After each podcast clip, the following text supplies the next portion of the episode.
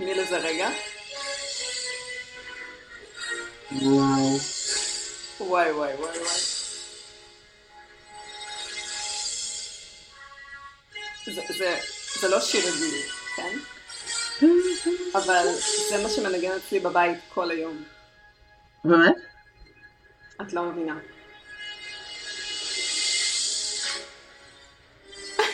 וואו. טו טו טו.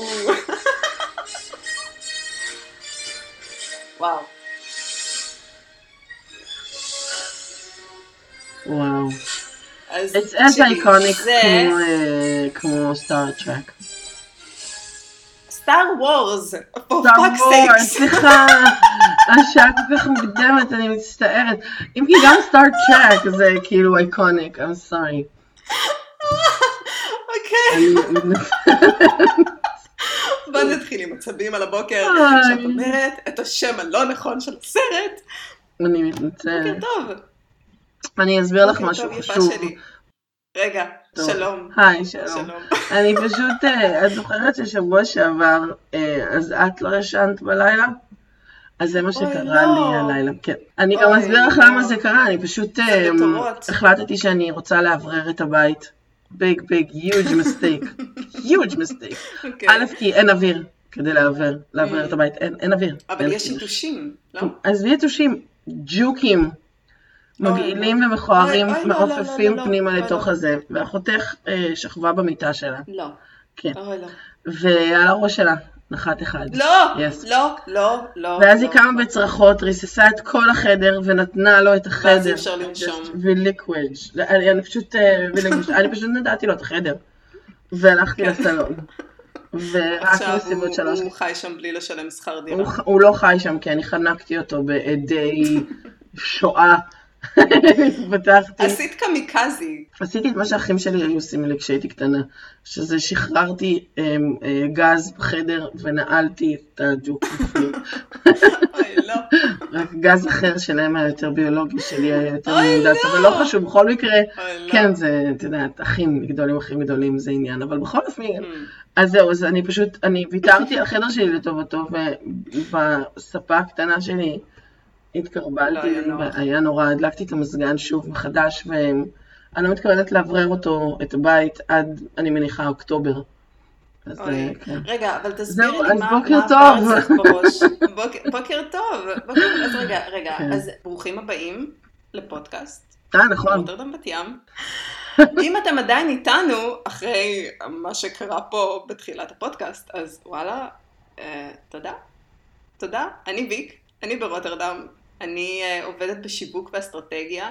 האמת, אני לא יודעת עד כמה לסטארט-אפים, כי אנחנו עובדים עם, תרבו, עם אה, מוסדות תרבות ומוזיקאים בעיקר בחודשים האחרונים. כן, הפרויקט הבא זה יהיה כן, עדיין תרבות. מה? תרבות ומוזיקה. אז אני אומרת ליזמים וסטארט-אפים בהולנד, אבל וואלה, אה, אנחנו יותר נהנים לעבוד עם מוזיקאים. כמה מפתיע. אני רותקה. אני, אה, את יודעת, אה, עובדת עם בתי ספר ומוזיאונים, שזה זה מאוד מעניין, כי כמו שאמרתי, אה, כולם סגורים. ו... שזה- I, I use the term work very loosely.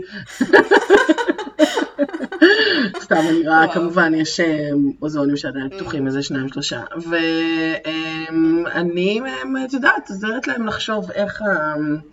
אנשים עם מוח מבריק ויזמות וחדשנות יכולים לעזור להם אה, לקדם את הלמידה. אז אה, וואו. זה מה שאני עושה. אוקיי, מעניין. מעולה. כן, מעניין. מאוד מעניין. אז אה, רותקה ואני למדנו באוניברסיטה ביחד לפני... אה, חייבות לשנות את המילה למדנו. רותקה ואני בילינו זמן ביחד באוניברסיטה. את, את צודקת, את צודקת. רותקה ואני אה, ישבנו על הדשא באוניברסיטת תל אביב ליד בניין גילמן. חלק מהזמן גם פעם. בניין מקסיקו. חלק מהזמן ליד אה, בניין מקסיקו, נכון. אז כן, אז ישבנו על הדשא ודיברנו על החיים, והיא ניסתה להסביר לי אה, מוזרויות של דת, ואני שאלתי שאלות של ילדה מטומטמת, ואמרתי, אל תעלבי, אני פשוט לא מבינה למה את, על מה את מדברת, ולמה הכוונה ולמה, ובסבלנות רבה הסברת לי. אני רק חייבת, אני רק חייבת לומר שדווקא השאלות שלך היו פחות מטומטמות. היו אה. אנשים ששאלו אותי אם מותר לקרוא בשבת. אז אמרתי להם שלא, ושהחזן שלנו זוכר את התפילה בעל פה, וגם את התנ"ך אנחנו זוכרים בעל פה. למעשה אנחנו זוכרים את הכל בעל פה. רק בשביל זה שווה ללכת לדעת. נכון, לעם הספר אסור לפתוח ספר בשבת. זאת הייתה השאלה הכי קורעת שקיבלתי במהלך כל שנות ה... אני חושבת ששאלתי שאלות די מפגרות. לא, היו שאלות מאוד. מאוד טובות, מאוד טובות. Mm, כן, באמת. אוקיי, את- את כמו תמיד אה, אישה מלאך. נותנת לי הרבה יותר קרדיט ממה שמגיע לי. אז כן, אז אה, בילינו קצת זמן באוניברסיטה, ואז האוניברסיטה נגמרה, ואני אה, הגעתי להולנד. כן, ואז אה, המשכנו לדבר, ואתמול, האמת שאתמול, כשהייתה לנו שיחה, היי, על מה נדבר בפודקאסט, יצא לנו את הפספוס של החיים, שלא הקלטנו את השיחה הזאת, נכון. כי זה היה אולי אחד הדברים הכי מצחיקים. אני יצאתי עם כאב בטן. מטורף מהשיחה הזאת, כי אין לי שרירים בבטן יותר, וכל צחוק עושה את זה לפשוט אה, אימון. כן. אז כן, אז, אה, אז האיש מהשב"כ, אה, שאולי הקליט לנו את השיחה אתמול, לא אולי, רצה- בטוח. אני, אני מאוד אשמח, רמי, אם אתה יכול להעביר את ההקלטה. זו החלטה, זה, רמי, זהו, מעכשיו זה רמי. רמי זה מה מהשב"כ. שאני החלטתי. רמי מהשב"כ. מעתה בפודקאסט של רוטרדם בת ים יש שלושה אנשים. רותי מבת ים, ויק מרוטרדם ורמי ורמי מהשב"כ. מהשב"כ. אוי, מעולה. כי, תקשיבי, רמי מהשב"כ אם זה השיחות. שלה...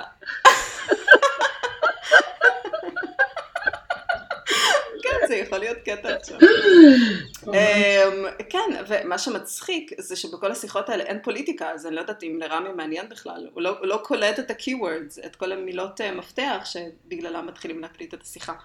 אבל כן, אז uh, התחלנו את הפרק היום עם uh, שיר לא רגיל, אבל עדיין uh, on brand, מה שנקרא, כי זה 90's, עם uh, מוזיקה של הסרט, בחזרה לעתיד. אני לא יודעת מתי פעם אחרונה ראית את הסרט הזה, אבל הוא... או, לדעתי, הייתי ילדה אני חושבת. אז uh, מתברר שזה הסרט שרועי הכי אוהב בעולם, הנס, uh, בצה הקטן גם אוהב את הסרט הזה יותר מהחיים עכשיו, וכל היום אני שומעת, איפה דלוריאן? איפה דוקטור אמת באון? די, ואיפה מתי בפליי? הוא עושה את הפליי. איפה מתי. בפליי? ואני, ואני כאילו אומרת, ג'יזוס, כאילו, זה קצת כמו לקרוא אגדות, טוב, אוקיי, בואי בואי אנחנו ניקח רגע צעד אחד אחורה. כן. ילדות רוסית שונה מילדות של ילדים נורמליים. האגדות שלנו דפוקות בקטע אחר, כאילו. זה, זה דפוק בקטע אחר. עכשיו, חברה שלי בקנדה אה, שלחת לי כל מיני אה, ספרים מאוד אה, מאוירים מאוד מאוד מאוד יפה אה, לילדים, עם כל מיני סיפורים איקונים שאני גדלתי עליהם גם. ולקרוא אותם היום,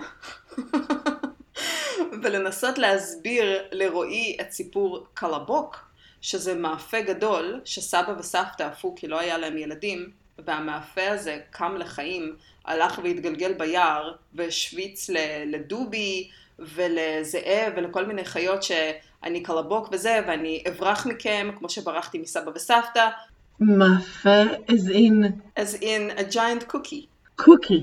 אפוי, וואו, אוקיי. אפוי בתנור. ה giant cookie הזה בצורה של ילד או משהו? לא, זה עיגול, זה פשוט כדור שמתגלגל. Oh my God. הולך ונפגש עם כל מיני חיות ביער ואומר, אה, אני אשיר לך שיר, אני קלבוק, ברחתי מסבא, ברחתי מסבתא, ואני גם הולך לברוח ממך, עד שהקלבוק הטמבל הזה מגיע לשועל, והשועל אומרת, רגע, אני לא, לא, לא שומעת כל כך טוב, תבוא, תשאיר לי באוזן, ואוכלת אותו.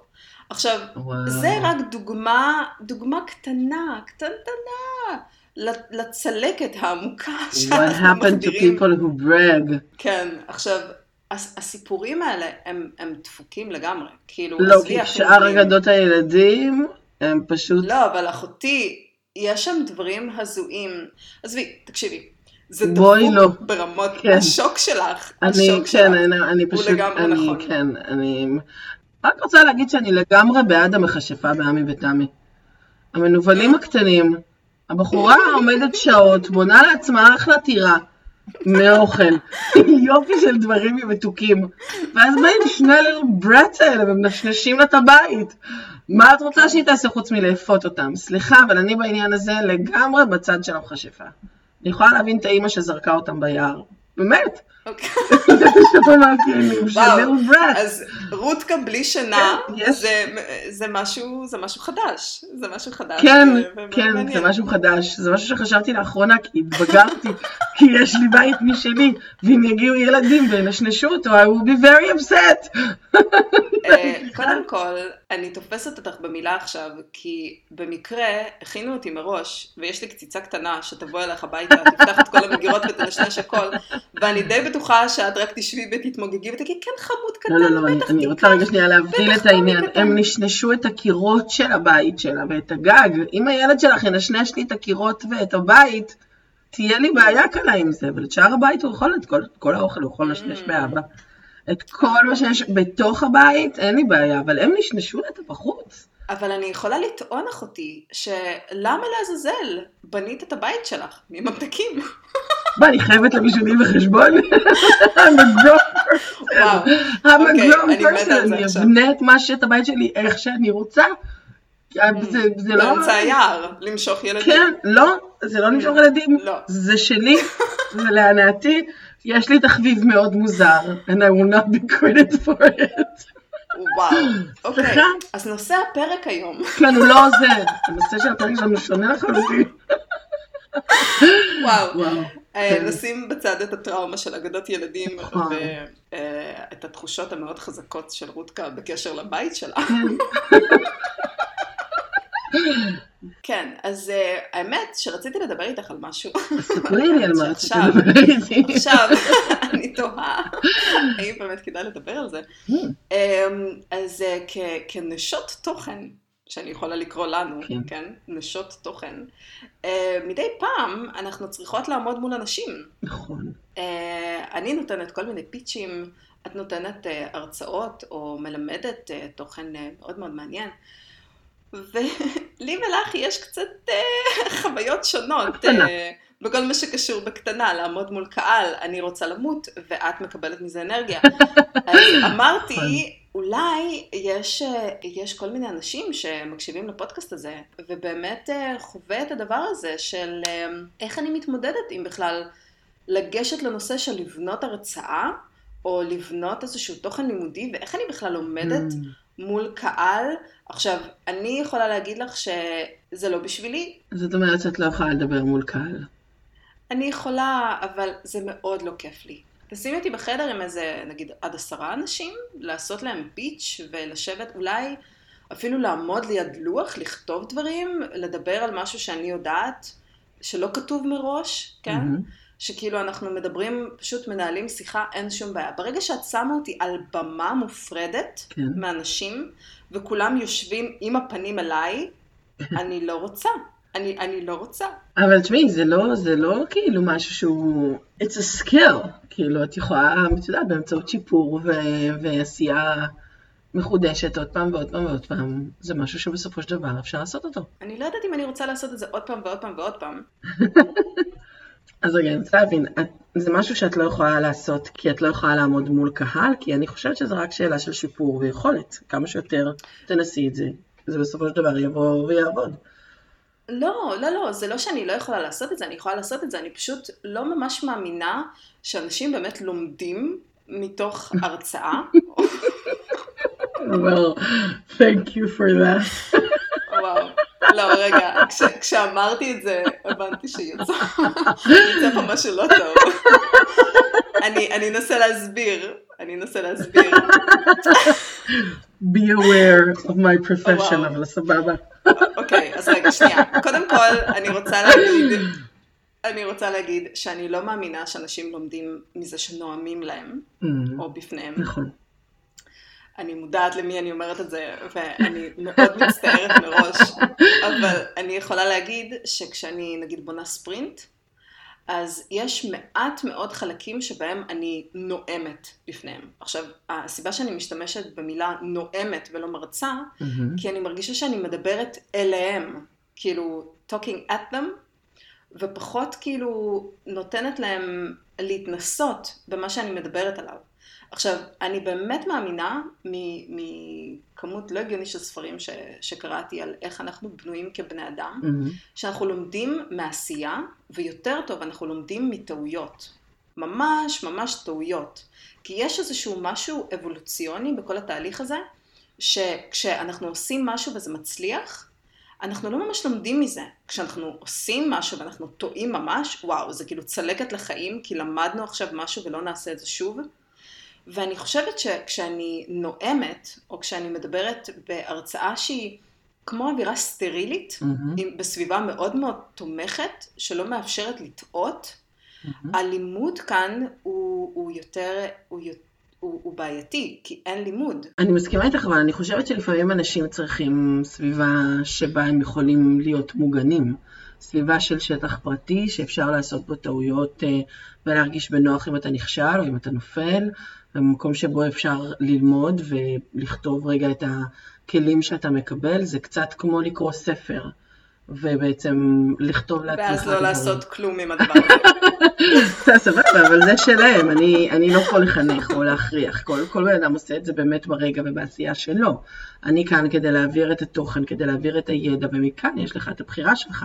זה באמת באותה רמה כמו לקרוא ספר. תגידי, את זוכרת את ניסים שהיה אצלנו בתרגיל של אומנות מודרנית? בוודאי, בוודאי. האיש והצעיף, 40 מעלות חום. כן. האיש והאימה. אז uh, אני חשבתי שהוא, uh, שהוא היה איש מבריק, מבריק, אבל הוא היה בלתי נסבל בעליל. נכון. והקטע שלו היה, אני ורותקה היינו מסכמות, כאילו לא רק מקליטות את התרגילים האלה. עכשיו, רק שיהיה ברור, תרגיל זה תרגיל, זה לא הרצאה. אה? נכון. אה?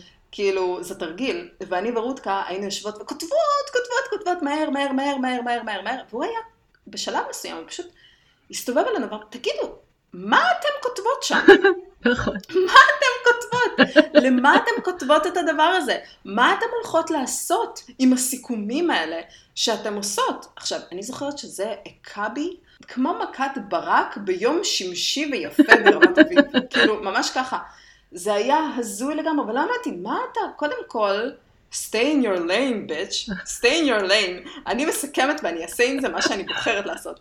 ואז הוא פתח באיזשהו מונולוג נוראי, שהוא אומר, מכל השנים שאני מלמד, מה שאני רואה זה שיש את הסיכומים האלה ואתן כותבות וכותבות וכותבות וכותבות ואז אתן עוברות את המבחן, מסיימות את התואר והסיכומים האלה עוברים לבוידם ואז מה אתן הולכות לעשות עם הסיכומים האלה? מתי תפתחו את הסיכומים האלה בחיי, בחיים המבוגרים שלכם? מתי כאילו תעשו עם זה זה משהו? מה אתן הולכות להוציא ספר מהסיכומים האלה? לא, זה הולך לשכב בבוידם עד שזה עושה את דרכו לפח. ואני זוכרת שזה כל כך פגע בי, כי אני אמרתי, על מה אתה מדבר? החיים שלי הם אומנות. אני הולכת לעבוד בדבר הזה, ואיך אתה מעז בכלל? ולצערי, הסיכומים שלי באמת היו בבוידם. את רואה, יש לנו חוויות שונות מהעניין, כי א', לא רק שהסיכומים שלי לא בבוידם, והם נמצאים במחשב כי הכל הוא קלאד, והם נמצאים פשוט בתוך תיקייה במחשב, אני השתמשתי בהם הרבה מאוד פעמים במהלך התואר, ממהלך התואר, מסיום התואר ועד היום. המון פעמים יצא לי להשתמש בהם, לפתוח אותם, במיוחד למשל סיכומים של אומנות ישראלית, וואו, אנדלס פעמים להשתמש בהם. אומנות ישראלית, אבל האומנות המודרנית. אבל you never know, את, את לא יודעת מה יתפוס אותך, זאת אומרת, את מסכמת את זה כי את לא באמת יודעת מה יתפוס אותך. אני יכולה להגיד לך שמתוך הדברים שלמשל, אה, דברים שכתבתי באומנות האסלאם, ודברים שכתבתי כשלמדתי למשל על בתי כנסת, בזה איכשהו מצאו את הדרך להשתלב לתוך אה, עבודה שמאוד מעניין אותי לעשות, זאת אומרת, עד היום היא מסתובבת בראש שלי. אז רגע, רגע, רגע. אז בואי, בואי ניקח צעד אחד. אחורה, כן. ואולי אני אשאל אותך אה, שאלה יותר מדויקת, כאילו, מה הפרוסס שלך? כאילו, נגיד, אני רוצה לכתוב מאמר. כן. בדרך כלל, הסיבה, הרצון שלי כשאני כותבת איזשהו מאמר, כן. זה מאמרים ארוכים, מורכבים, כאילו, זה, זה קריאה, זה, זה בדרך כלל נובע מאיזשהו... מאיזושהי סקרנות, מאיזושהי תעלומה שאני רוצה לפתור. Mm-hmm. ואז מה שקורה זה שאני נכנסת למוד הזה של המחקר, שזה מלא כיף לי. אני קוראת את כל מה שאפשר לקרוא, אני מגיעה למקומות שאת לא תאמיני בכלל. אני, אני מוצאת... אה, כן. אני מוצאת uh, פתרונות מטריפים, כאילו, וזה כזה כיף לי, ואז משהו קורה, שאני פותרת את התעלומה, והיא לא מעניינת אותי יותר. קודם כל זה בעיה שיש לכולנו. זאת אומרת, העניין הזה של באמת uh, למצוא את הפתרון ואז לאבד את העניין כי פתרנו את הבעיה, זה לא באמת לאבד את העניין. זה פשוט מצאנו את הפתרון. העניין הוא שכשאני מרצה, ברוב המקרים השאלה לא מגיעה ממני, היא מגיעה מבחוץ. זאת אומרת, מישהו שיש לו דילמה מבחוץ מזמין אותי או מבקש ממני לעשות את ההליך המחקרי, שיעזור לו להבין איך לפתור את אותה דילמה שיש לו. אז מראש אני לא מאבדת עניין, כי כשאני בונה את ההרצאה, אני נשענת על המחקר שנעשה משלב א' ועד שלב ההרצאה. זאת אומרת, אני מעלה את השאלה, אני מדברת על מה מקומות הפתרון, מאיפה אפשר להשיג את הפתרון, איזה פתרונות אה, יש, כי בדרך כלל אין רק פתרון אחד. ואני מנסה להוביל איזשהו תהליך, זאת אומרת, אה, גם כשאני מתחילה מחקר, אני תמיד אלך בו לאיבוד. תמיד, תמיד. יש לי uh, חבר ממש טוב שאומר שכאילו צריך uh, למשוך אותי מהשערות החוצה מה, מהתהליך המחקרי, כי אני פשוט צוללת פנימה וצריך להציל אותי mm. מזה, כי אני הולכת לאיבוד, וזה נכון, אבל זה גם חלק מהכיף ב, בכל הכנה של uh, תחקיר. אתה צולל פנימה, ויש לפעמים איזה, איזה שלב שבו אתה צריך להגיד, טוב, מספיק. אני מתחיל גם לחזור על עצמי, הפתרונות מתחילים לחזור על עצמם, אז אני מבין שמצאתי את התשובה. אם זה חוזר על עצמו, אני מתחיל להבין שמצאתי כמה תשובות שבאמת כאילו, שאין עוד איזשהו משהו, ואז גם יש את המקום האישי שלך להוסיף, אחרי כל מה שקראת, mm.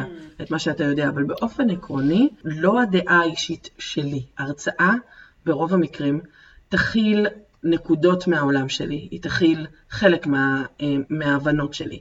אבל היא בפועל תתבסס על ניסיון לפתור איזושהי דילמה. אני חייבת להגיד שלפני uh, שנה בערך, uh, צללתי דווקא לתחום שלך, mm-hmm. והחלטתי לכתוב כתבה די לא רגילה על uh, בוריס שץ. Mm-hmm. אני זוכרת. ואני זוכרת שעוד יצרתי איתך קשר ואמרתי, היי, אם את יכולה, את יותר בקשר עם המרצה שלנו לאומנות ישראלית, לרבקה שוסטר, mm-hmm. כן? אה, אם את יכולה ליצור את הקשר, כי אני רואה איזשהו קשר בין שץ וההיווצרות של בצלאל בארץ, והתנועה של הבאו-האוס בוויימאר ובכל mm-hmm. בכל מה, ש, בכל מה שקרה שם. כי uh, כשאנחנו בנינו את העסק שלנו, אז השפה האומנותית שאנחנו, העיצובית שאנחנו נשענים עליה זה באוהאוס. Mm-hmm. כי אנחנו מאוד מאמינים בתיאוריה ובדרך פעולה של הבאוהאוס, שזה גם נכנס אצלנו לספרינט. ואם אתם תיכנסו לאתר של Playthink Make, אז זה ממש כאילו, זה, זה ממש באוהאוס. נכון. וכשצללתי לתוך באוהאוס, קראתי איזשהו ספר מדהים, שזאת, אה, זה group biography, מה שנקרא, אה, של, ה, של המייסדים של התנועה, mm-hmm. וזה היה מהמם. כאילו, זה היה ממש מדהים, ואז פתאום אני קוראת ואני מסתכלת על התאריכים, ואז נזכרתי בש"ץ ובפנייה של... אה, של בצלאל, ופתאום ראיתי איזושהי התקשרות מאוד מאוד רצינית, ואמרתי, וואו, זה יכול להיות דוקטורט מאוד נחמד. ו... ואמרתי, כי כל הזמן יש בי את, ה... את המשיכה הזאת, אולי אני אחזור לאקדמיה, אולי, אוי, אוי, הנה יש לי פה רעיון, אולי אני אחזור לאקדמיה. ואז יצרתי איתך קשר וקיבלתי אה, מלא מלא המלצות ומלא דברים, ומה שהפתיע אותי יותר מהכל, זה עד כמה מה שאנחנו למדנו באותו זמן הוא כבר לא רלוונטי יותר מבחינת המחקר. נכון. המחקר מתקדם נכון. מאוד, וממש לפני שנה, או באותו זמן זה היה שנה לפני, הם עשו אמ, איזשהו כנס מאוד מאוד אה, גדול לכל מה שקשור לשאץ, הם חגגו מאה שנה, ומיד יצרתי קשר עם הבחור שארגן את הכנס ושאלתי אותו, תגיד, אה, עשיתם הקלטות של הדבר הזה? כי זה מאוד מעניין אותי. והוא באמת נתן לי לינק עם, אני לא יודעת, אני חושבת, היה שם כמות לא הגיונית של הרצאות של אורחים מבחוץ, היו הרבה הרצאות באנגלית גם. זה היה שעמום על, כאילו זה היה הדבר הכי מרדים שאני שמעתי בחיים שלי. וכתבתי מאמר, שאני לא חושבת שהוצאתי אותו, אולי אני באמת אני צריכה להוציא אותו. זה נקרא אקדמיה אה, בשממה. אה, כאילו תחשבו שעכשיו אתם יכולים ליצור אקדמיה לאומנות, שלא קשורה לאיזושהי מסורת אומנותית קודמת. מנותקת מהקונטקסט האירופאי, מהקונטקסט המזרחי, מהקונטקסט של הכל, ואתם יכולים לבנות עכשיו דרך חדשה שאתם יכולים ללמד אנשים ליצור. איך אתם הולכים ללמד אותם? ואני חושבת שזה כן. מאוד מתקשר לכל העניין שלנו, איך מלמדים בתקופת אה, אה, קורונה, שאי אפשר באמת אה, ללמד אה, אחד על אחד, וזה, וזה נושא מרתק בעיניי. זה נושא מאוד מאוד מעניין ואני חושבת שהוא סופר רלוונטי לעולם שלנו. אני חושבת שהרצאה שבנויה באופן שבו יש מישהו אחד שעומד על הבמה ומדבר, לא תחזיק מעמד, זה, זאת שממה. זה שעמום המחץ. הרצאה חייבת להיות דיאלוג. היא חייבת להיות בנויה משאלות, היא חייבת להוביל תהליך, היא חייבת להיות משהו שיש בו התפתחות, שיש בו שיא, קצת כמו סיפור. היא חייבת להיות משהו שהוא מתנהל, מתקדם, מתפתח, מוביל אנשים בתוך, אה, בתוך מבוך ומביא את התשובות מהם. זאת אומרת, לך יש את, ה... לך יש את העולם המחקרי, את הגב שלך, שעשית בשביל להוביל אותם לשם. אבל באופן עקרוני, כל התהליך שלהם להבין את העניין, או ללמוד את העניין, חייב לבוא ממקום שבו הם עוברים איתך, במרכאות, את התהליך המחקרי שאת עשית. אבל איך את עומדת מול במה, כאילו, את, סליחה, את עומדת על במה מול קהל שבוהה בך בעיניים חצי ריקות. עכשיו, כשאני ראיתי את ההרצאות האלה על השץ, אני, המצלמה מכוונת על הבן אדם הזה, עם הפודיום הקטן הזה, כמו, את יודעת, כמו באוניברסיטה. כן. עם, אה, עם שקופיות, כאילו לא שקופיות, PowerPoint עלוב אה, בקטע לא אמיתי, ויש בתוך האולם הזה כמות מסוימת של אנשים, שכל הכבוד שהם הגיעו, באמת, כאילו, כל הכבוד שפיניתם זמן ובאמת... אבל השאלה כאן, זה קודם כל, איך אני עכשיו, כבן אדם שרוצה לעבור את התהליך הזה, איך אני יכולה לעבור אותו כשאת מדברת עליי, אליי, שאת פשוט מקיאה עליי את החומר הזה, לא את, כן? כן. שאת מקיאה עליי את החומר הזה שחקרת כביכול, ואת מצפה שאני אעשה איזשהו תהליך, כשהתהליך הוא פסיבי לגמרי. אז ככה, קודם כל אני לא חושבת שהתהליך הוא פסיבי, כי אני לא חושבת, זאת אומרת זה מאוד מאוד תלוי, זה תלוי באמת איך את מדברת. אם את מדברת על, על האקדמיה היום או על מה שזה לא יהיה, אז כן, יש מרצה אחד שעומד על במה מדבר עם הקהל, והם רושמים את זה, ואז מקיאים את זה במבחן, מסיימים את האקדמיה, וזה לא הוביל אותם לשום מקום, אין פה שום התפתחות. אבל אם את מסתכלת על שיעורים אחרים, שהאקדמיה עוד לא לגמרי יודעת איך לאכול אותם, השיעורים האלה ברוב המקרים מתנהלים קודם כל לא כשאני עומדת על במה. אלא כשאני יושבת במעגל ביחד עם הקבוצה. אז רגע, זה אומר שיש כמות מוגבלת של משתתפים? מבחינתי זה תלוי, זה תלוי במקום, אבל אני בדרך כלל ארצה לקבוצות קטנות. זאת אומרת, זה יהיה קבוצות של, ואני לא מדברת נגיד על זמנים שעמדתי במוזיאון, אוקיי? ואת מספרת איזשהו mm. סיפור וזה זה. שזה דרך אגב אחת הדרכים הכי טובות למשוך בן אדם.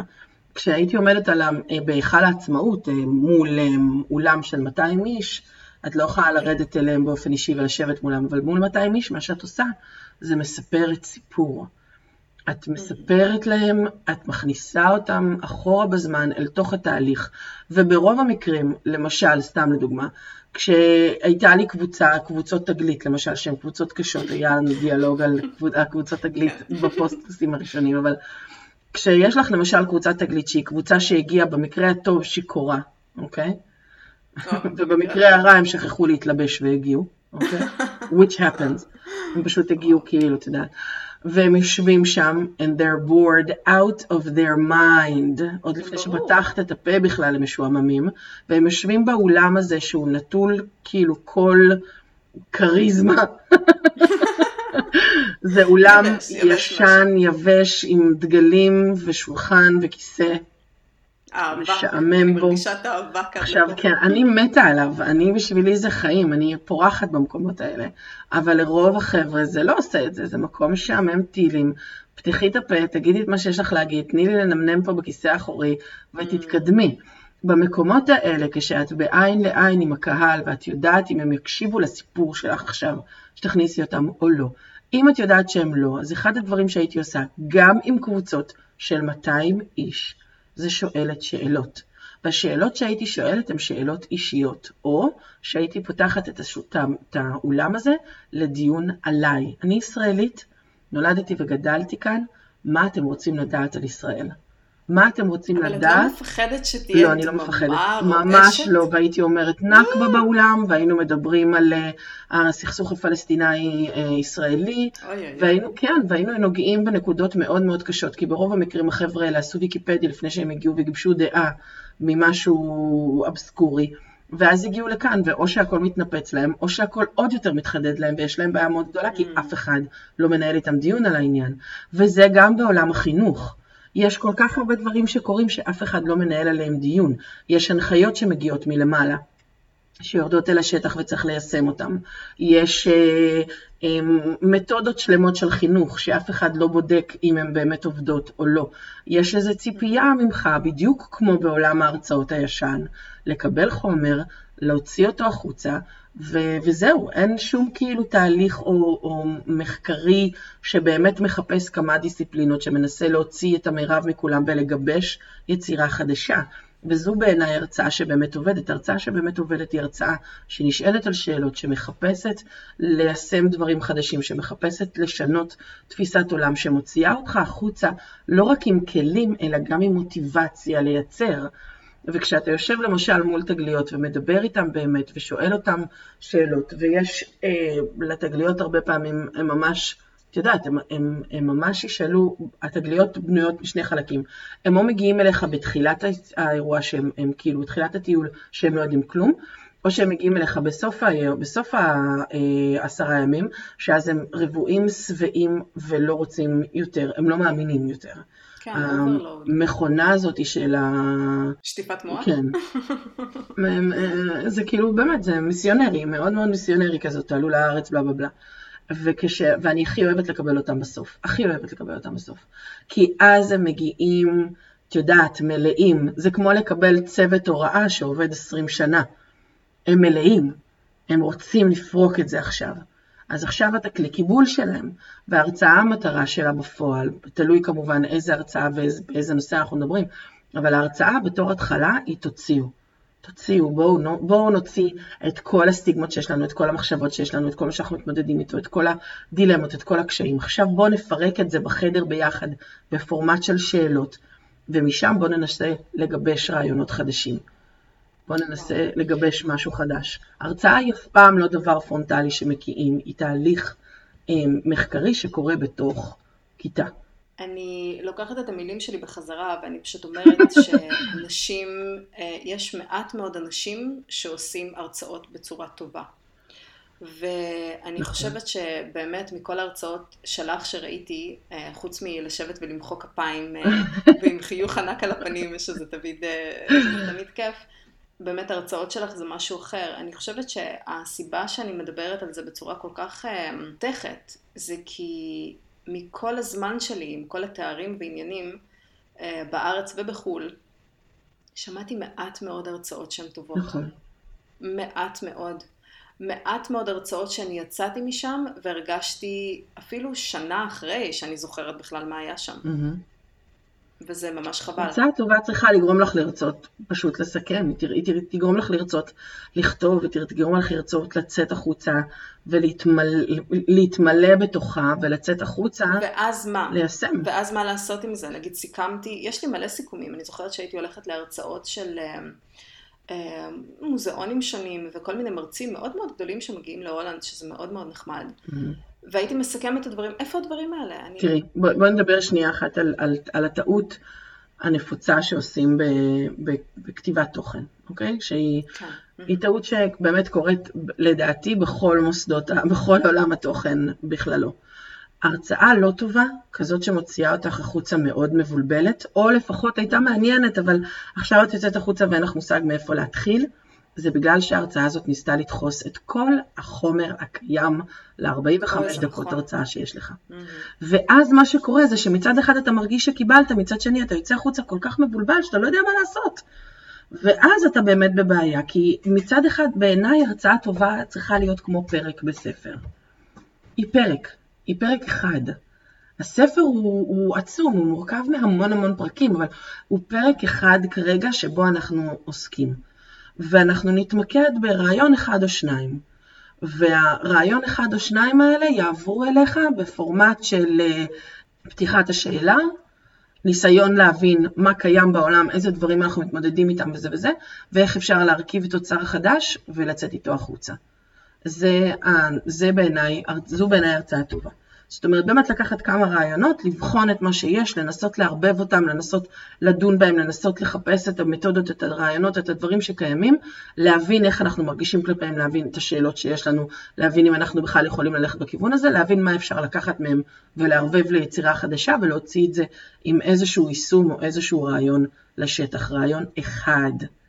אחד שיכול לצאת לשטח. זה מאוד מעניין מה שאת אומרת, כי הרי אנחנו עושים את כל הסרטונים האלה ליוטיוב, כן? כן. והיינו צריכים ללמוד איך לבנות תוכן ליוטיוב, כי הוויכוח שיש לי כל הזמן עם רועי, זה שאני אומרת לו, אתה שם יותר מדי דברים, יותר מדי דברים בתוך הוידאו, והוא אומר לי, אם אני לא שם את כל הדברים האלה, אני מרגיש שהתוכן הוא דל. אני מרגיש שלא נתתי את כל כולי, אני מרגיש שלא יצאתם מהווידאו הזה כשאתם למדתם משהו שהוא סאבסטנציאל, um, שהוא ממש כאילו עם בשר, מערך, כן. כן?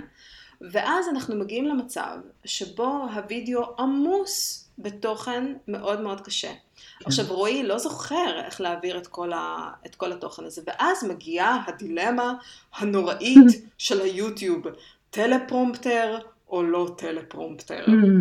איך, איך אומרים טלפרומפטר? אמ, תחזיקי את עצמך, אה, מקראת עזר. או מקראת, נכון שצריך להשתמש בזה? מתגלגל מהלשון. לא, ממש, לגמרי. מתגלגל. מקראת עזר. או לא, לא מקראת עזר. That is the question. וואו, וזה בעיה, כי תשמעי, מצד אחד את רוצה לקחת טלפרומטר, כי אז העריכה של וידאו ביוטיוב היא סיוט, אוקיי? זה לוקח מלא זמן. לבנות את התוכן הוא מאוד מאוד מאוד, זה, זה עניין מורכב. ואז את מרגישה עוד רע עם עצמך, שאת שמה את הטלפרומטר, כי את מנסה לעזור לעצמך בעריכה, כי את רוצה לדחוף כל כך הרבה דברים. תשמעי, אני, אני חושבת שזה מתפצל לשניים. אני חושבת שביוטיוב או בכל מה שקשור בווידאו, מאחר ומדובר באיזשהו מסך או מה שזה לא יהיה ואין אינטראקציה אישית עם האנשים, אז use teleprompter אם זה באמת עוזר לך. אבל אם את מדברת איתי על, על קהל, בשום פנים ואופן לא טלפרומטר. ממה אתה מפחד שתטעה? אתה כתבת את ההרצאה. חזרה, חזרה, חזרה, חזרה, חזרה, חזרה, חזרה, אתה יודע את החומר, פשוט שב ותעביר את התהליך, ובמשל... אבל רגע, ש... רגע, רגע. כן. אני חייבת לשאול אותך, כי דיברנו על uh, קשיי למידה ודברים שאנחנו לא זוכרים, ודיסלקציה ועניינים. אנשים שבבית ספר כל הזמן אמרו להם, אתה לא כמו כולם, אתה לא עושה כמו שצריך, אתה לא יודע, אתה לא יודע, אתה לא יודע. היי. זה יוצר אצלנו, היי, יש לי גם אחד כזה בבית. זה כאילו יוצר אצלך איזושהי מגבלות כמעט אה, אה, אה, נכות שלא קיימת, כן? כי את נכון. כל הזמן מרגישה, רגע, אני לא יודעת, אני לא יודעת, אז בגלל שאני לא יודעת, אני אשתמש בשליפים. אני אשתמש במשהו כדי להיות כמו כולם. אז השליפים קודם כולם. כל נמצאים במצגת. אם את בונה מצגת נכון וחכם, מדוללת, נקייה וחכמה וטובה, היא אמורה להכניס לתוכה, לשתול בתוכה בשבילך לבד כרטיסי זיכרון. שליפים קטנים שעוזרים לך להבין איפה את נמצאת ומה את רוצה להגיד על כל שקופית. ומעבר לזה שזה באמת הכוח עזר שיש לך, הבעיה עם טלפרומטר זה שהוא עושה כמה דברים. קודם כל הוא עוצר את הפלואו שלך. אם מישהו חלילה ישאל עכשיו שאלה, את באמצע את נקטעת, את לא יודעת לאן לחזור. דבר שני, אם את מרוכזת בתוכן שלך ואת מתחילה, את מתחילה לייצר בעיה מאוד מאוד גדולה, וזה ההדרה של התוכן שלך. התוכן שלך הוא רק אמצעי, הוא, הוא תהליך. הוא לא היעד, הוא לא המטרה. המטרה היא הקהל, והקהל צריך לפגוש את העיניים שלך. את צריכה לקרוא את החדר. את צריכה לדעת אם הדבר עובד, אם את מתחילה לדבר והקהל לא איתך, את צריכה לראות את זה. אם הקהל שואל אותך שאלות, go with the questions. אני כשאני מרצה, גם כשהייתי מרצה בבית העצמות, גם כשהייתי מרצה בבית ביאליק, בכל מוזיאון, רבין, יהדות איטליה, ירושלים, איפה שתרצי. הדבר הראשון שהייתי אומרת בכל הדרכה, זה שלי יש את השטיק שלי. אני באתי לספר לכם סיפור, יש לי את השטיק שלי. אבל אני אומר לכם כבר עכשיו, I know enough, אני יודעת מספיק, בשביל שאתם מוזמנים לעצור אותי בכל שלב עם השאלות שיש לכם, כי לא מעניין אותי להוביל אתכם בתהליך שלי, מעניין אותי ללכת איתכם. לכן אני אתחיל לדבר, אני אתחיל את השטיק שלי. אתם תרגישו חופשי לקטוע אותי בכל שלב עם שאלה, כי אז, אז זה יהיה הרבה יותר מעניין. אז הנתיב יוביל אותנו דרך הראייה והעולם שלכם, ואני עושה את זה גם בהרצאות. יש לי נתיב, יש לי תהליך, אני יודעת מה אני רוצה לעשות בהרצאה. אבל אם אנחנו מדברים פה על משהו, אז הרבה יותר מעניין אותי להוריד את המצגת, להוריד את זה, לקחת כיסא, לשבת איתכם, ובואו נדבר. בואו נדבר על העולם שאני למדתי, בואו אז- נדבר על מה שאתם יודעים, ובואו ננסה להרכיב מזה מהלך חדש.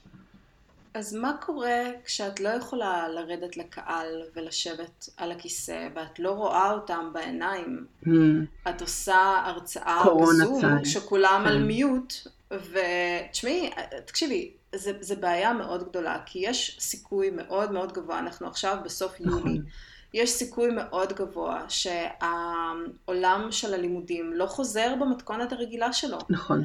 ומה עושים אז? מה עושים אז? אין לך את הקהל, אין לך את הקשר. יש לך את הקשר באמצעות אחר, בדרך אחרת.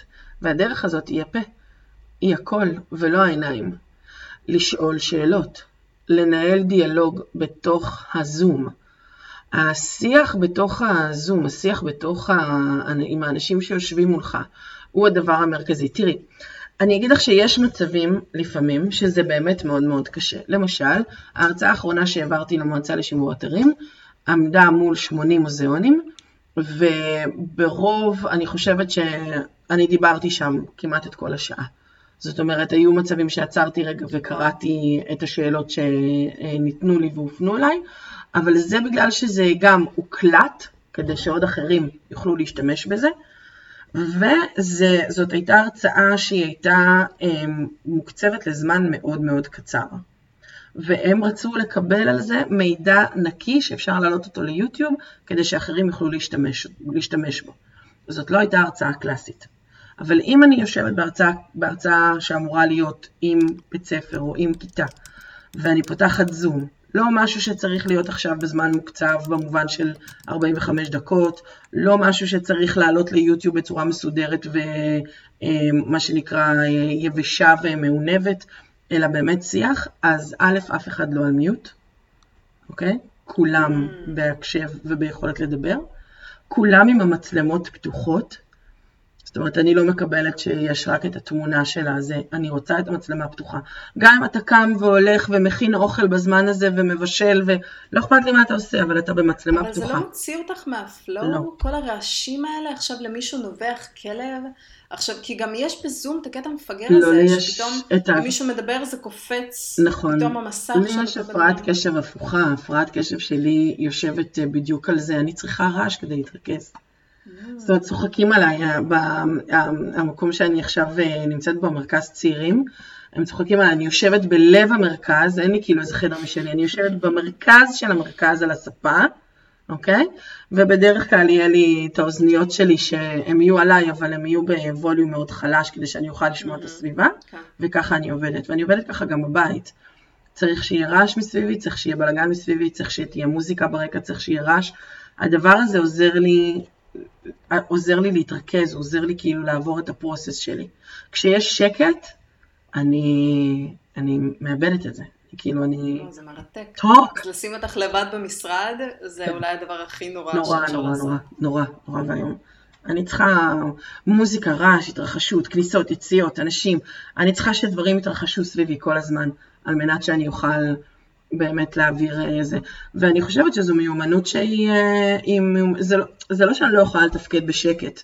ברור שכן, כולם יכולים לתפקד בשקט. לא, לא, ברור, אבל אבל אני מעדיפה, העדפה. בדיוק, אני מעדיפה את הרעש, אני מעדיפה את הבלגן סביבי, כי אני מצליחה יותר להתרכז בו. גם בתקופה שכאילו התעסקתי רק בבנייה נגיד של העסק, לא ישבתי בבית, הייתי הולכת כל בוקר לבית קפה מאוד ספציפי בתל אביב, שיושבים בו 200 איש בכל זמן נתון, כולם עם הלפטופים שלהם, וכולם ביחד באותה קלחת, וזה הזמן שהכי נהניתי לבנות ולכתוב ולעשות דברים, כי יש איזו אנרגיה של עשייה, יש איזו אנרגיה של דיבור, יש איזו אנרגיה של משהו קורה, והוא מטעין אותך ביחד איתו. לי זה, זה מאוד משמעותי. אני חושבת שזה מרתק באמת לדבר עם מישהי שהיא באמת אה, אה, מומחית ב, בתחום, כי אני יכולה להגיד על עצמי, אני לא, זה לא אני, זה לא אני, כאילו, זה בכלל לא אני. כן.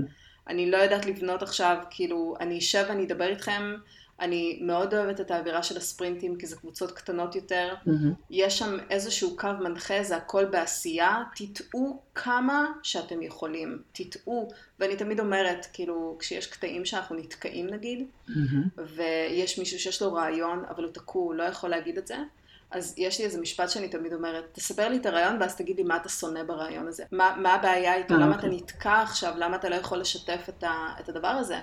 וזה מאוד מעניין כי הראש שלי מתחיל לעבוד מיד למקום של, כל מה שאתה תגיד, אני יכולה לבנות לך את הרעיון הזה כקמפיין ואיך אנחנו יכולים לממש את זה. אני צריכה להבין מה, מה מונע ממך, מה אתה לא אוהב בדבר הזה, מה הבעיה שם. כי אז זה קצת יותר, אנחנו נכנסים לקטע פסיכולוגי.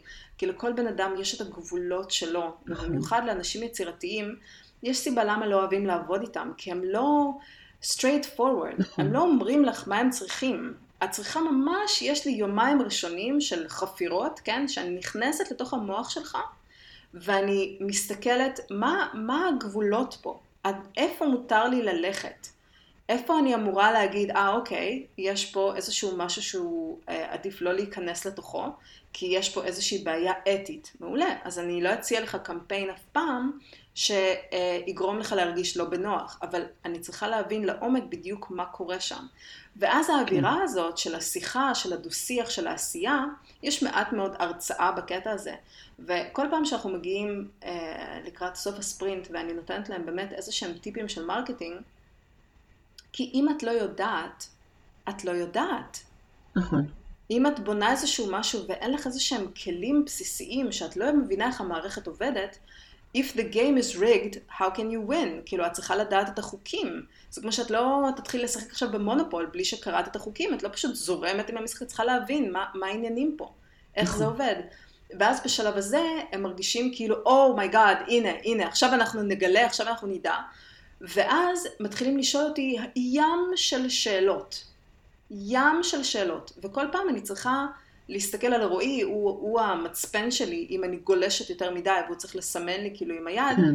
שאת עושה יותר, את נכנסת עמוק מדי. ת, תצאי משם, כי אם את הולכת להעמיס עליהם יותר מדי אינפורמציה, הם יצאו בדיוק כמו שאת מתארת, מבולבלים.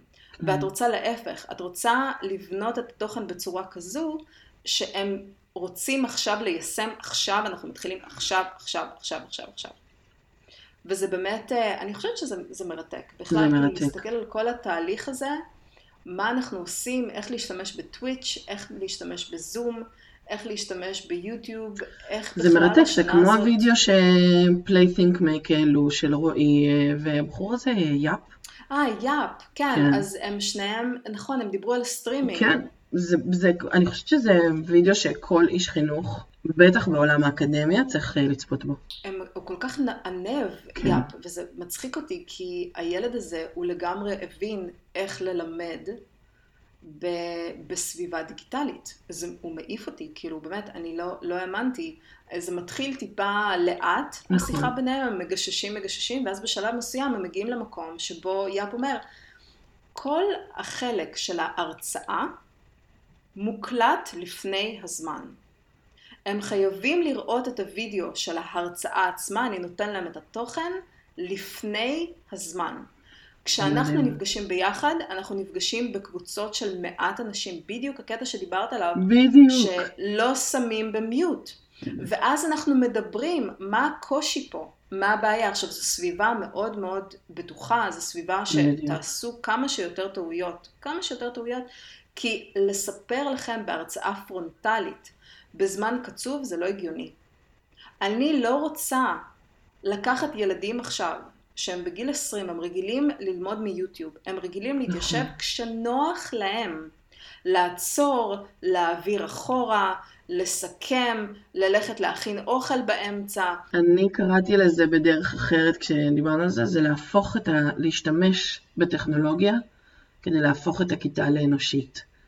לגמרי. ומה שזה בעצם אומר, זה שאתה משתמש בטכנולוגיה בזה שאתה נשען על היכולות שלה להגיע אל הנוער, או אל הצעירים, או אל מי שזה לא יהיה, קודם. הם רגילים ויודעים לצרוך משם את הידע שיש. אז תדאג להיות שם, שלח להם את המידע הזה מראש. במקום להכין שיעורי בית, תן להם לצפות ברבע שעה של הנושא עצמו. ואז הכיתה מתפנה כולה לא כדי ללמוד תוכן חדש, היא מתפנה כדי לנהל דיאלוג על התוכן, כדי להטמיע אותו, כדי לאכול אותו, ללעוס אותו, להכיר אותו, לפתח אותו, להתמודד עם שאלות שלו, למעשה להכין את שיעורי הבית בכיתה ביחד. ולא לשלוח אותם להתמודד עם שיעורי הבית בחוץ, אלא בתוך הכיתה להכין את שיעורי הבית. ואז מה שקורה זה שהכיתה הופכת להיות פתאום חיה, היא פתאום אנושית. ברור. היא לא יצור אחד שמדבר, אלא דיאלוג בין כמה יצורים. ואז הדבר הזה פשוט משנה לחלוטין את כל הסדר הקיים. לגמרי. אני מדהים. באמת, כאילו, אני מסתכלת על כל הדבר הזה, ועם כל הדברים הנוראים שהקורונה הביאה, אני חושבת שהיא חשפה הרבה מאוד בעיות אה, שהן פונדמנטליות נכון. בתשתית שלה. כי אני יכולה להגיד לך, אני בת 30 ומשבע, ואני לא מוכנה יותר לשמוע הרצאות כמו הדבר הזה שראיתי על שץ.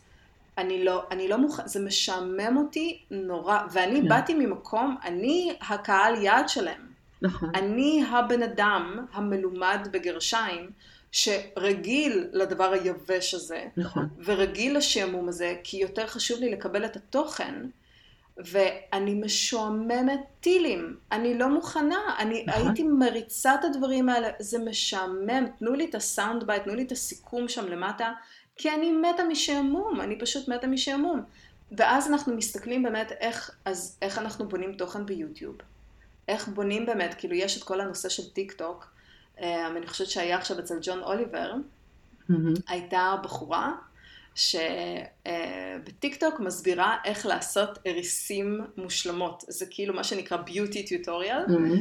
והיא עושה עין אחת, ותוך כדי היא אומרת, ועכשיו תלכו לברר על איזה הפרת זכויות בני אדם קורות בסין היום, בכל מה שקשור לאומה המוסלמית. וכאילו היה בום, סגווי כזה עצבני, כאילו זה ביוטי טיוטוריאל, אבל אם אתם כבר פה ויש לכם פחות מדקה, למה שלא תסתכלו על איזה זוועות קורות בעולם הזה ותכירו את הנושא הזה מקרוב, והווידאו הזה יתפוצץ ברשת, הוא יתפוצץ בקטע אחר. יש לך את הבמה לזמן מאוד מאוד מאוד קצר, בדיוק. ואת הולכת להשתמש בה בצורה נכונה, שאנשים לא יצאו פשוט בקטע שעמום או יסכמו ואז ישימו את הסיכומים בבוידם ויזרקו את זה לפח. אה, כי באמת הסיפורים שלנו הם מאוד שונים. לי לא היה שום שימוש בשום דבר ממה שאני סיכמתי במהלך התואר, אפילו בשביל התואר השני שלי. כי הבעיה הכי גדולה שהייתה אה, אצלי בכל אופן, מהמם. זה שהספריות אה, בארץ הכילו ספרים מאוד מאוד מאוד מיושנים.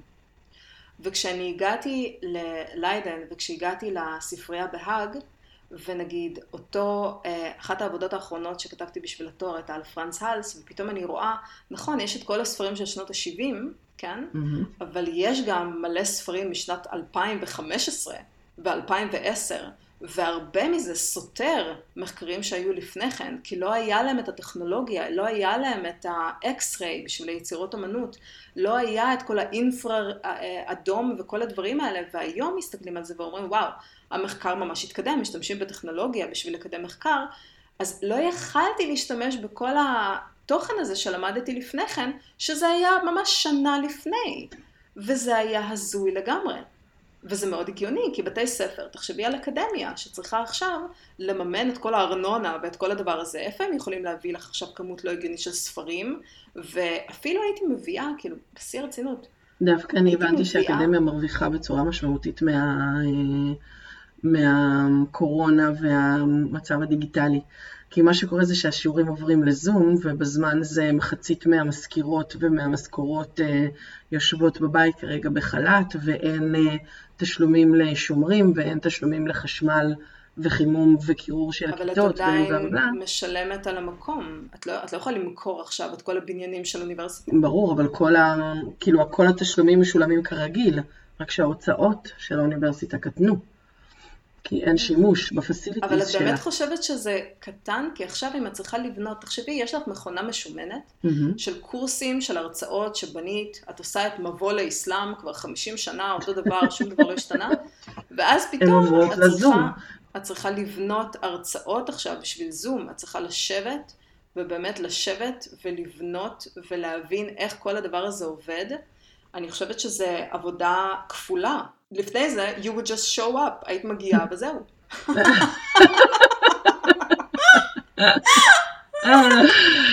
אה, אני חושבת שזה ממש ממש מעניין. אני חושבת שכל עולם הלמידה עובר אה, טלטלה ומהפכה, ו- ואולי פעם, את יודעת, אולי נעשה איזה פרק ונדבר על האקדמיה הזאת שאת הלכת אליה לאלט MBA. אה, כן, אני מתחילה באוקטובר. כן, 13 פרויקטים בחודש. אני לא יודעת איך את הולכת לעשות את זה באמת, אבל אני רוצה ש... לא. אני חושבת שאנחנו נחזור לדון בעניין הזה, כי זה באמת... תשמעי, זה, זה, זה לש... לשם זה צועד, ובעיניי זה עוד מעניין, ואפילו לא כיסינו רבע ממה שבאמת אה, אפשר לדבר על זה. זה נכון. ולכו לראות את אה, flight flight flight. Oh, it's back!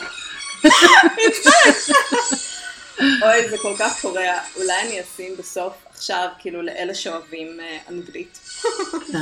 אמ, אני יכולה לשים את הביט של ג'ון מלייני, שמסביר היום בעיניים מפוקחות מה העלילה של בחזרה לעתיד. Mm, yeah, אני חושבת שבנטפליקס יש את אה, ג'ון מלייני, נכון? כן. עם תרגום כן, בעברית. כן. אז כן, אז יש לו שני comedy specials, אחד זה Kid Gorgeous, מהמם. והשני זה... לא, לא זוכרת, אבל באחד מהם הוא מדבר על הנושא של בחזרה לעתיד, והוא מפרק את הנושא, אני אשים את זה עכשיו, זה שלוש דקות נראה לי, קורע מצחוק. קורע, אז אתם יכולים להישאר איתנו, ואני אשים את זה עכשיו, ואני ורות כל אחת להיקרע מצחוק על הדבר הזה. אז אה, תודה רבה שהייתם איתנו, נשיקות לכולם, מלא נשיקות, תנו בראש. אני, אני חושבת שכל פודקאסט צריך להיות עם המוזיקה הזאת. זה מאוד מעודד. מאוד. טה טה טה טה. אני אפתח עם זה כל בוקר. לגמרי. תקשיבי, את חייבת לשמוע אותו, הבן אדם קורע. And there weren't special things for kids the way they are now. Like we would just go see movies, any movie, like Back to the Future. That was a movie like everyone could see, kids could kind of see it. Great movie, right? I rewatched it recently. It's a very weird movie. McFly is a 17 year old high school student whose best friend is a disgraced nuclear physicist. and I shit you not, they never explain how they became friends. The so-called Dr. Brown is dangerous. He's a real nutcase. You hang around with him, you're going to end up in big trouble. Oh, yes, sir. They never explain it. There's not not even in a lazy way, like, hey, remember when we met in the science building? Like, they don't even do that. fine with it. We were just like, what? Who's his best friend? A disgraced nuclear physicist. All right, proceed.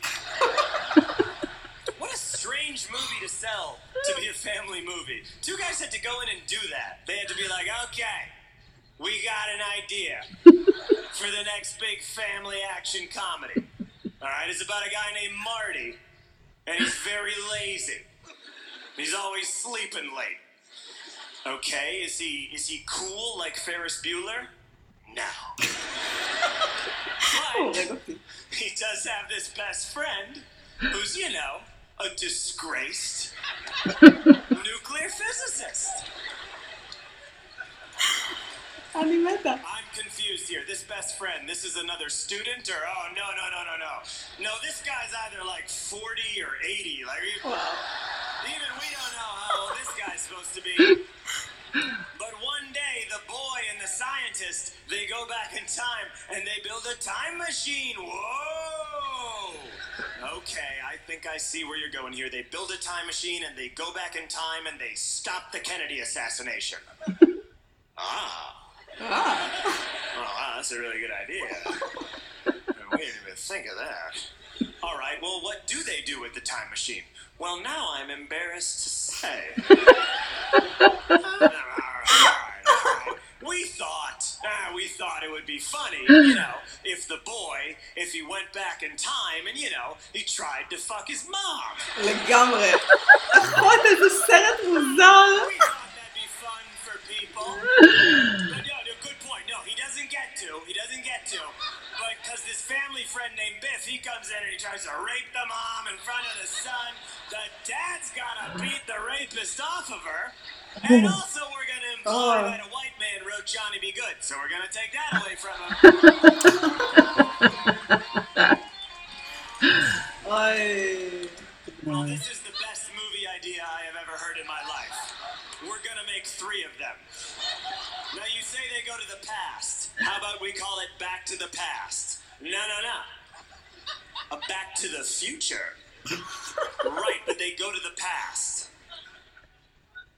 Yeah.